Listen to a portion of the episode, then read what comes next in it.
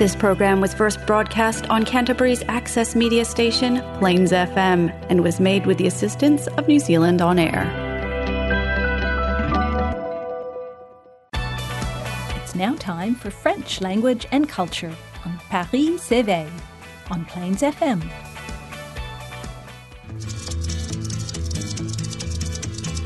Je suis le dauphin de la place Dauphine et la place Blanche à mauvaise mine. Les camions sont pleins de lait, les balayeurs sont pleins de balais. Il est 5 heures, Paris s'éveille. Paris s'éveille. Tena koto katoa francophile whanau, bienvenue sur Paris s'éveille. I'm Antonio Vaselli and I co-host this show with Eric Muika every first and third Thursdays of the month. That's a show on Te Reo Wiwi. That's French-related topics in Otautahi, Aotearoa, and beyond. We are sponsored by the French Embassy to New Zealand, and we are more than happy to listen to all of your suggestions and questions via Facebook, where you can get in touch with us if you want to hear more about future shows or suggest us topics of discussion. And if you can't catch our show, please uh, link to our Facebook page and our website so you can listen to the podcast at a later date. We are very fortunate to have a guest today who is the Randall Cottage writer in residence, Sidef Isher. Stay tuned for more.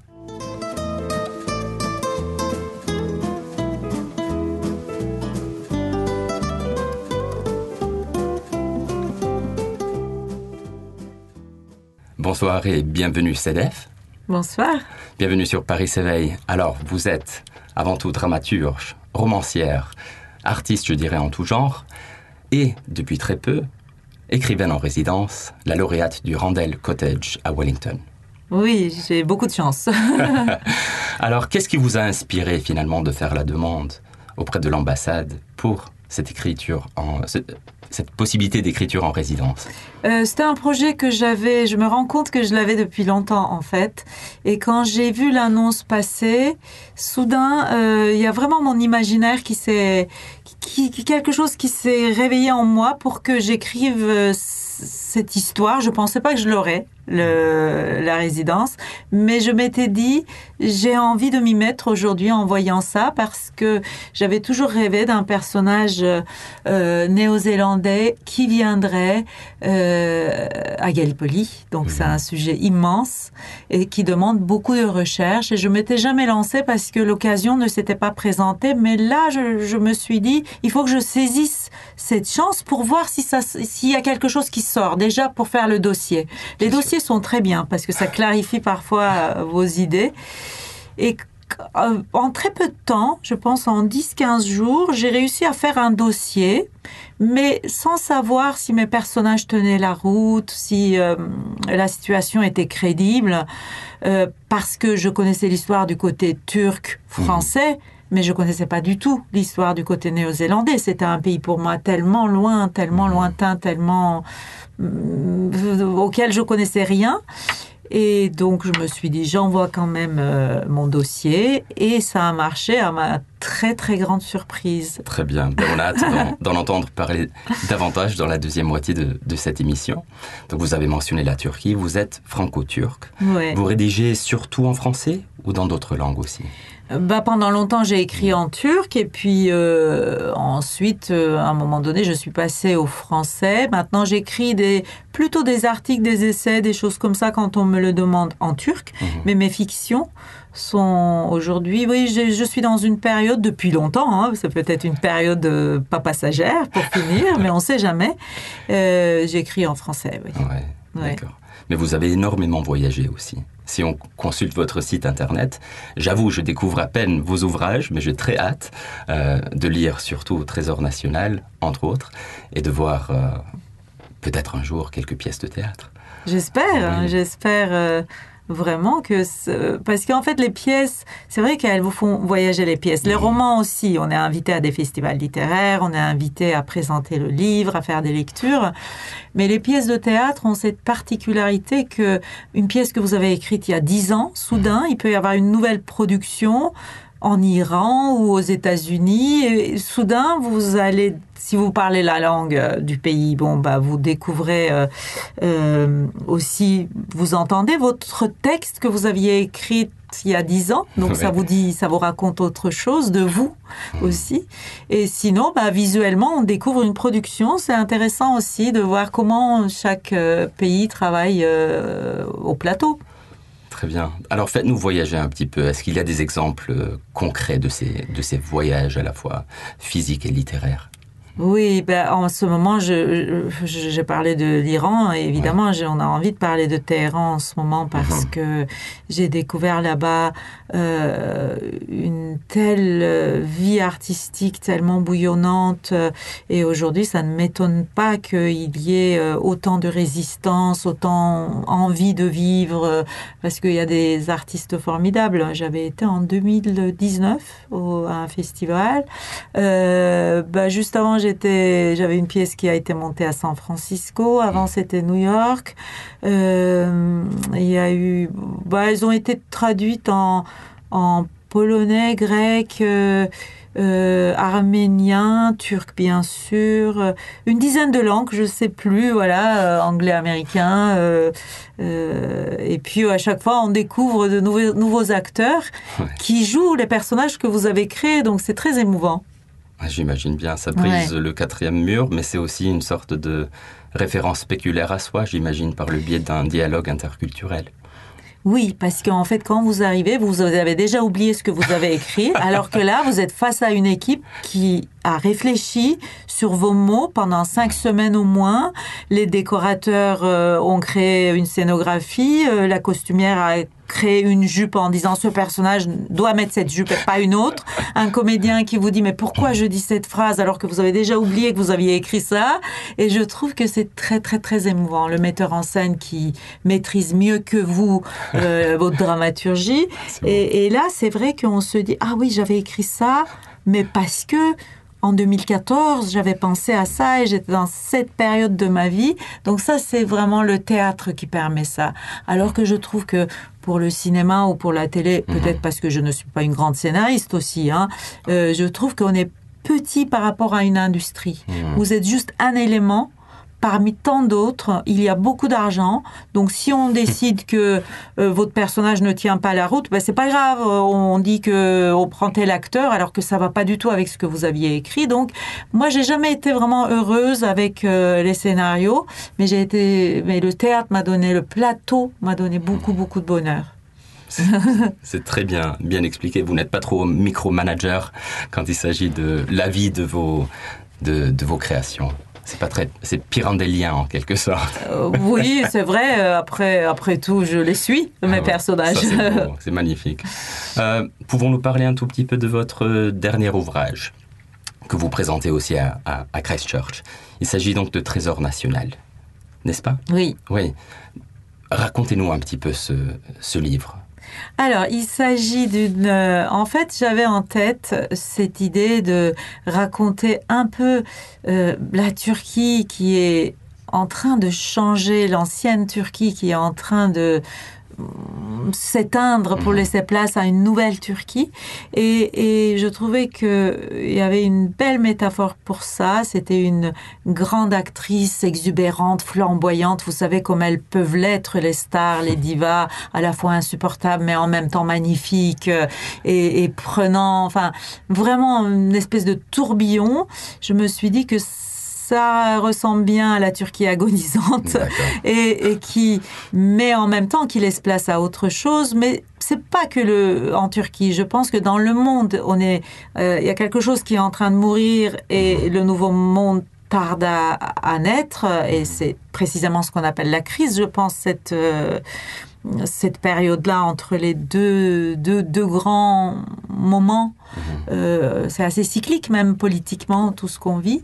Et, et puis je, il se trouve que je connais bien ce cinéma Istanbul Hollywood, j'appelle, Oui. qui a produit 300 films par an et qui était vraiment un cinéma très coloré avec plein de navets bien sûr, mais très. euh, il y avait aussi du cinéma d'auteur. Il y avait un côté comme ça très insouciant avec. euh, des scénarios énormes. Aujourd'hui, personne ne pourrait écrire ça et avec des grandes divas vraiment. Et c'était encore le star system parce que ça, imitait beaucoup Hollywood.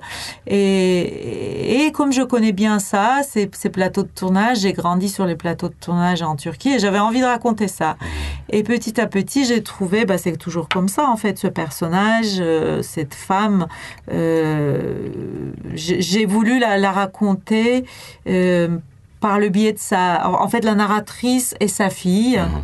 Et j'ai eu envie que le personnage de narratrice ait mon âge pour Mhm. qu'elle ait précisément ma mémoire par rapport à la Turquie. C'est-à-dire que si à 6 ans, vous avez vu un film, ben, vous Mhm. l'avez pas vu à 15 ans. C'est c'est la mémoire de 6 ans. Et, et donc... euh, Et, et puis, Istanbul aussi, c'est une... euh, métaphore de ça parce que Istanbul, il y a eu une transformation urbaine énorme, vraiment. Et, et j'ai aussi la mémoire de la ville, la mémoire euh, de la cité. Et je sais qu'aujourd'hui, tout a été remplacé. euh, ces petites collines vertes sont maintenant remplacées par euh, des shopping malls euh, avec mosquées intégrées. Donc euh, c'est vraiment, en plus, très kitsch, très, euh, Mhm. sans goût. Alors que mon- à mon enfance, euh, il y avait des plages et des petites maisons. Enfin, et, j'avais vraiment la nostalgie de ça. Il y a beaucoup de gens qui disent que dans la littérature, ils aiment pas la nostalgie. Moi, j'adore et je revendique et, et j'écris avec ma mémoire. Et après, oui, bien sûr, le monde change, mais on a aussi le droit de raconter les histoires du passé. C'est aussi une transmission. Bien entendu, et même reconstruire le, le passé différemment. Ce que vous mentionnez là, ça, me fait penser un peu à James Joyce qui disait que si Dublin devait, devait brûler, qu'on pouvait reconstruire la ville à partir de l'Ulysse.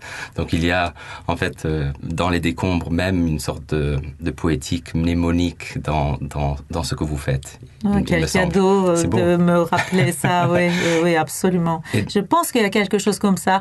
Umberto Eco parle aussi beaucoup de la reconstruction de la ville Oui. euh, à travers les fictions et j'aime énormément ça parce que je me disais en écrivant, ok, là je suis dans la rue Istiklal Mhm. et je dois raconter qu'elle fait ça. Je faisais le trajet dans ma tête.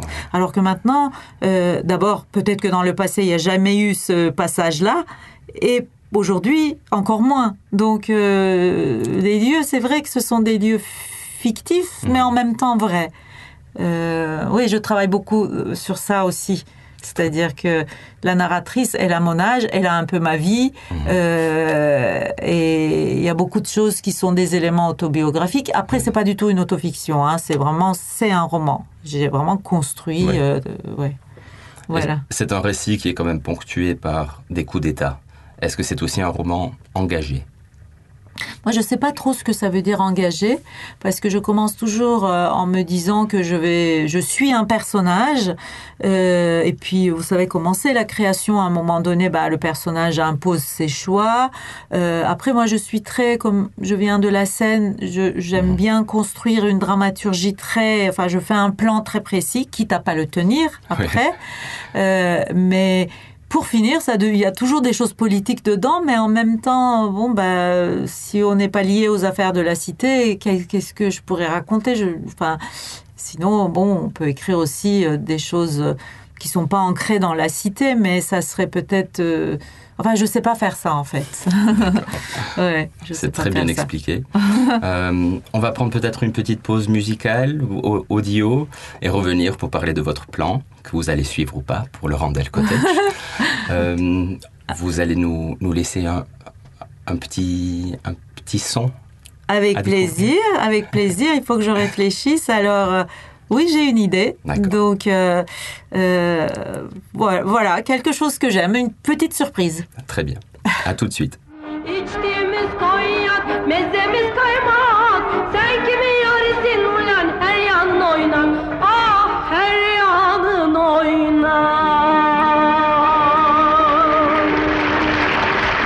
Et euh, je commence à chercher ces films, ces extraits de films de mon enfance. Moi, j'avais jamais vu ces films. hein. Et soudain, je me suis rendu compte que tout était tombé sur YouTube ou sur Dailymotion, trois, quatre décennies plus tard, parce que enfin, ils avaient été digitalisés. Oui, en fait, euh, il y a eu des gens qui les ont mis euh, en ligne de temps en temps sans l'autorisation même. Comme ça, on peut les voir aujourd'hui sur YouTube et Dailymotion facilement. Et je me suis rendu compte qu'en fait, euh, il n'y avait pas que moi qui étais nostalgique de cette époque, de ce Moyen-Orient qui n'existe plus, de ces décors, parce que de temps en temps, on a quand même l'impression d'être non pas sur le Bosphore, mais sur la côte amalfitaine ou sur la côte d'Azur, parce que c'est les mêmes décors, les femmes ont les mêmes coiffures, les mêmes habits. Et ce Moyen-Orient laïque, je pense que ça a donné envie aux gens de revoir ces films. Oo, ben futbolu çok severim. Yalnız sevmek değil, iyi de oynarım. Benim düşüncelerim şöhretten daha mühim. Et euh, tous les films n'ont pas été mis sur YouTube. En fait, les producteurs les ont vendus au kilo, les bobines. Il y a aussi des pellicules euh, qu'ils ont fait fondre. C'est l'histoire de nitrate d'argent. oui, et- c'est ça. Et euh, donc, il y a des distributeurs qui sont devenus très riches. euh, Et puis, tu vois, il y a aussi une chose, c'est que après le coup d'État de 1980, encore un coup d'État, puis euh, les généraux qui ont fait disparaître certaines des bobines, euh, c'était un peu la mort du cinéma turc. Oui, c'est ça, et euh, jusqu'à les années 90 d'ailleurs. Et euh, c'est à partir de là que ça va commencer à renaître. Mais entre 80 et 90, c'était quand même une période très lente, un peu la mort de cinéma turc.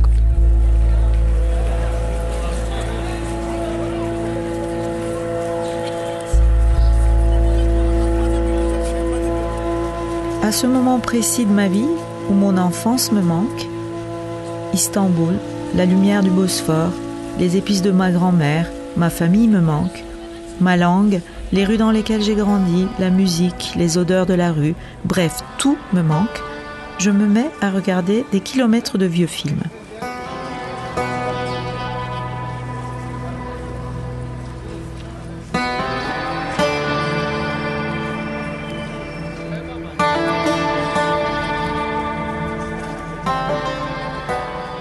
Bienvenue sur Paris s'éveille. Je suis accompagné de notre lauréate du Randall Cottage, Sedef Escher.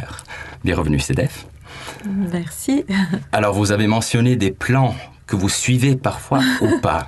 Je trouve ça très joli. Il faut improviser aussi de temps en temps et se laisser guider par le contexte dans lequel euh, nous œuvrons.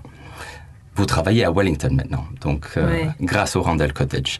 Le Randall Cottage, euh, pour nos auditeurs et les auditrices qui, qui ne connaissent pas très bien euh, ce programme, il s'agit en fait d'une combinaison du Randall Cottage Writers Trust et du Randall Cottage, fondé par, subventionné par l'ambassade de, de France, qui permet à un écrivain ou une écrivaine française de venir passer jusqu'à la moitié d'une année à Wellington pour travailler sur un projet, n'est-ce pas? Oui, Voilà. absolument une chance absolument inouïe. C'est génial. Donc je vous ai demandé tout à l'heure euh, ce qui vous avait influencé. Mhm. Euh, vous m'avez répondu. Maintenant, est-ce qu'on pourrait parler en, en plus de détails finalement de, Mhm. de l'esquisse du projet? Oui, alors je euh, je suis c'est une enquête en fait. Je suis en train de chercher un personnage féminin euh, qui serait néo-zélandais à cette période, donc euh, et qui euh, irait rejoindre un groupe de femmes en Turquie. Voilà, au moment de Gallipoli. Mhm. Parce qu'il ne faut pas oublier que Gallipoli, c'est aussi, ce sont les terres de Homère aussi, Homéros, et qui dit, euh, ah, j'espère que je vais pas mal paraphraser, euh, qui dit la guerre est une obsession de vieux qui envoie les jeunes le faire. Mhm. Et je me dis que, en même temps, il y a peut-être une histoire de femme aussi là-dedans. Euh, et j'ai commencé à chercher euh, comment je pouvais parler des femmes à, à cette période-là? Et j'ai commencé à lire. Bien sûr, je suis dans une période maintenant où, où je suis en train de me noyer euh, parce que mon sujet est immense. Il y a beaucoup de choses à lire. Il faut parfois lire un bouquin pour ressortir trois phrases qui vont m'aider à construire le personnage. Donc, j'ai du mal à en dire plus, si vous voulez, parce que c'est un sujet, on est sur des faits historiques. Euh, mais je crois que j'ai envie de parler de femmes euh, d'une femme qui a envie de prendre la route, en fait, prendre le chemin et faire euh, ce grand voyage. Euh, c'est 17 000 et quelques kilomètres d'ici euh, euh, en Turquie, parce qu'en fait, euh, ils sont passés par l'Égypte, bien sûr, et ensuite, euh, il y a tout un périple que je suis en train d'imaginer parce que je me suis rendu compte qu'en fait, il y avait une société littéraire en Turquie, dans l'Empire ottoman, avant la guerre, euh, au moment de- du droit de vote des femmes en Nouvelle-Zélande, qui sont quand même les premières au monde, Eh oui. qui était en train de dire, mais là-bas, il y a un pays vert, il y a plein de gens de- d'Europe qui vont là-bas, et ce pays vert, euh, il faut qu'on aille s'installer, qu'on vive en communauté là-bas, dans une espèce de phalanstère. Donc je suis en train de, de mixer toutes ces informations pour créer un groupe de femmes euh, voilà, qui accueillerait cette néo-zélandaise qui serait venue jusqu'à elle. Mais je vais peut-être pas réussir à le faire. Voilà, ça c'est le plan. J'ai quelques idées quand même qui portent ce, ce récit. Cette, euh, pour que je puisse euh, voilà narrer cette histoire, enfin cette narration repose sur quelques idées concrètes, mais pour les faire tenir, oh, quel travail euh, je, Tous les jours, je me dis, j'ai été folle de me lancer dans une aventure pareille. Mais bon, voilà, on verra si j'y arrive. Ouais. Ah, je ne crois pas que vous soyez folle.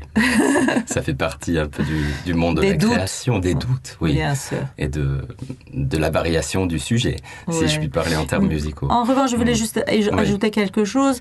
C'est euh, la gentillesse et, et l'enthousiasme avec lesquels euh, les gens me répondent, Mm. ont envie de m'aider, que ce soit des, des, des historiens, des, des gens spécialistes, non spécialistes, mais tout le monde a de toute façon un ancêtre, un, un, un rapport à cette histoire de Gallipoli qui est quand même un mythe fondateur des Ouais, deux ouais. côtés, et du côté néo-zélandais et du côté turc. Donc il y a quand même quelque chose euh, que j'ai ressenti ici, euh, que comme cette terre pleine de hum, comme cette terre si euh, bouillonnante euh, avec des volcans, des séismes, des, des- et, et cette histoire-là est aussi quelque chose qui bouge cette terre et je sens ça chez les gens. C'est vraiment euh, une histoire encore présente, je trouve. Encore présente. Ouais, vraiment. C'est très joli que vous ayez aussi le, le point de départ, la, la fuite, ce côté fugace. Je me demande si le nostos, ce retour chez soi, va, va, Mm. aussi, euh, va aussi exister. Mais je vous remercie énormément, Sedef. Une toute dernière question peut-être. Le texte, vous avez dit que c'est une sorte de quête. Vous faites, euh, vous faites de la recherche actuellement. Le genre, le genre littéraire, le connaissez-vous déjà? Ou ne faut-il pas encore le dévoiler? En fait, euh, j'ai en tête un roman. Euh, je vais travailler sur ça. Euh, si je m'étais mise à un texte théâtral, je pense que ça irait beaucoup plus vite parce que je- j'ai tout le temps une pièce de théâtre qui me vient en esprit et je me dis en fait si je m'y mettais peut-être que j'y arriverais tout de suite, mais j'ai envie d'aller euh, dans ce challenge, d'aller vers le roman. Je voulais peut-être dire une dernière chose, c'est vraiment merci, mais un immense merci à l'ambassade bien sûr française. Et puis au Randall Cottage Writers Trust et puis tous les gens qui m'aident dans, dans mon enquête. Euh, Vraiment, je suis accueillie comme une euh, reine sultane. Euh, je suis très heureuse ici. Comme il se doit. Ah, très Merci. bien. C'est merci d'avoir aussi euh, débuté le mois de la francophonie. Euh, Oui. le, mois, le mois de mars, c'est le mois de la francophonie. Euh, et je rappelle à nos auditeurs, à nos auditrices, qu'il y aura un, un grand événement, et c'est Celebrating France au South Libraries, en collaboration avec l'Alliance française. Donc il y aura aussi du théâtre, de la musique, de la littérature, euh, de la pétanque, entre autres. Et voilà, donc cette émission euh, débute ce mois de la francophonie. Un grand merci encore, CEDEF, et bon courage pour la suite, bonne continuation. Merci, je ne veux pas oublier aussi merci aux alliances françaises et peut-être une petite chanson, euh, comme on parle de Gallipoli, Oui. une chanson qui vient de la région de la mer Égée. Avec plaisir. On se quittera sur cela. Très bien. Bonne soirée. Au revoir.